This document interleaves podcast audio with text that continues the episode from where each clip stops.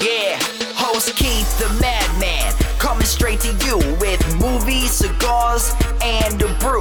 Discussing movies while kicking back, whether they are good or they're bad. With the hottest movies and non-released, I am talking about details and what I see. So tune into the podcast while I vent with reviews, news, and nonsense. Yeah. And now, recorded live from the capital of the first state of these great United States, Keith. So here we go. We got a movie that is well, it was won Best Picture. Um, that's what I'm going to talk to you about tonight. Is Spotlight for 2015. Um, it stars uh, Mark Ruffalo, Michael Keaton, Rachel McAdams, Liev Schreiber, John Slattery, Stanley Tucci, Billy Crudup, and uh, Brian d'Arcy J- James. Tom McCarthy uh, directs this. Um, it's the you know story of a the group was called Spotlight, and it's a Pulitzer Prize winning uh, group from 2003.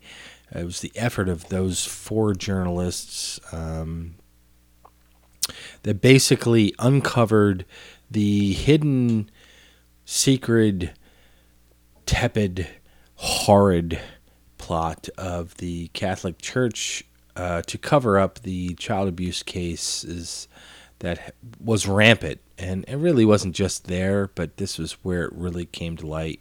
Um, you really get sort of a small town feel from this movie. Um, you know, Boston was really depicted as being insular, uh, away from the world. And, and, you know, I've been there and I kind of almost uh, completely understand where they're coming from there.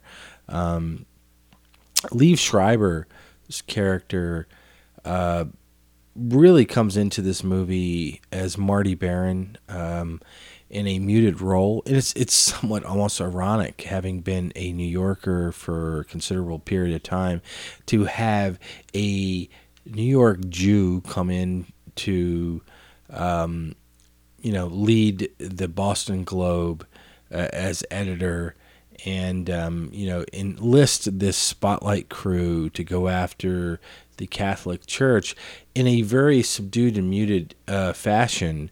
Um, you know, I mean, he's a New Yorker and he's Jewish and he's going after the Catholic Church in Boston. I mean, it's almost you know Yankees versus you know. Um, you know, Yankees versus Red Sox. So it, it, it, couldn't get any better than that from that sense of, of where he was coming from and what he was doing.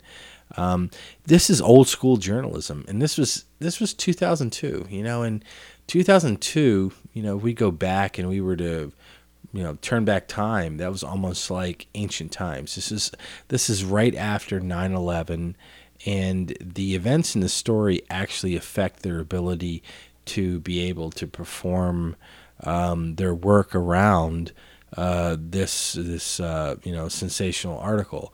So you know, and, and, from that perspective, it was great. It was a good movie. Um, it, the cast was fantastic. You got Mark Ruffalo, you got uh, you know Michael Keaton, Rachel McAdams, uh, Schreiber. They all did a fantastic job, and they all had sort of muted roles. It wasn't about their lives, even though they brought the elements of their lives into the movie. Um, you know. Uh, you get to see each element, each person gets has a little bit of a play. Uh, Walter Robinson, who was played by Michael Keaton, you know, he has this, you know, he has a self-effacing uh, element where he shows that, you know, the uh, he had an opportunity to, to discover this before, to uncover it, and to be sensational, and and yet there was he passed on it. And and and he didn't even realize he did it because it was so the the part that was so um, you know part of the sy- system the systemic essentially uh, precluded that from happening. You know Sacha played by uh, mcadams rachel mcadams uh, she attends church every week with her her grandmother. And basically she starts to have a crisis of conscience in doing so. Um, Mark uh, Mark Ruffalo plays Michael.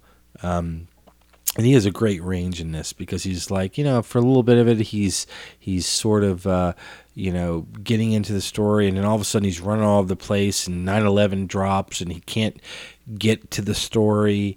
And you know then he's trying to get papers that kind of prove his point and you know there's all kinds of uh, things that he kind of adds to it. And he has a great range. He has a great um, he, he's he's a fantastic uh, you know actor. And uh, he you know he adds a great deal of weight to this movie. So you know ultimately this movie, you know, shows us that a lot of the safety nets that we have are gone. The world's exposed, is turned upside down. Um, you know, and from the sensational articles that they they put out there, um, they uh, really bring down a basic entity that can't, you know, nobody would have thought that would have ever occurred. Um, the characters themselves are sort of driven by their own motives, however. And there's, I think, from a certain perspective, I like the fact that they show that the characters are driven to get the scoop first. Because ultimately, they're newspaper guys. And this is an age when newspapers had relevance. Um, I think it's a dying breed uh, because we all have instantaneous knowledge about news, and all of it, most of it's reported by happenstance or people on the scene because we all have cameras and we all have the ability to tweet. So um, news has changed to some extent. You don't get the scoop the way you used to. Um, and it's made it probably more challenging for everyone involved. I liked the movie overall. It was fantastic. It had a great story. It had a great um, character base, and um, I actually am going to rate this as an A minus. It's really tough to get an A for me. Um, so this is you know the movie of the year from from the uh, Academy Awards, and I'll give it an A minus um, because it was well done on all aspects. We will talk to you again soon.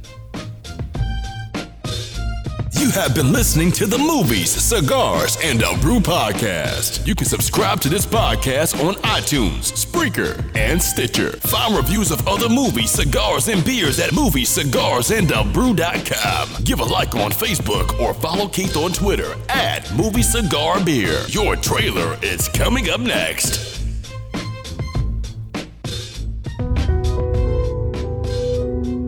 I know there's things you cannot tell me.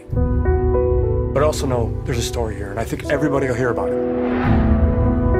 Do you think your paper has the resources to take that on? I do. Do you? The Boston priests molested kids in six different parishes over the last 30 years. The church found out about it and did nothing. We haven't committed any long-term investigative resources to the case. No, we haven't. And that's the kind of thing your team would do. Spotlight? Guys, listen. Everybody's going to be interested in this. Obviously, the church will fight us very hard. I'm trying to get some background information. I don't want you recording this in any way, shape, or form. Nothing. We understand you've settled several cases against the church. I can't discuss that. There aren't any records of any of these settlements. Nope.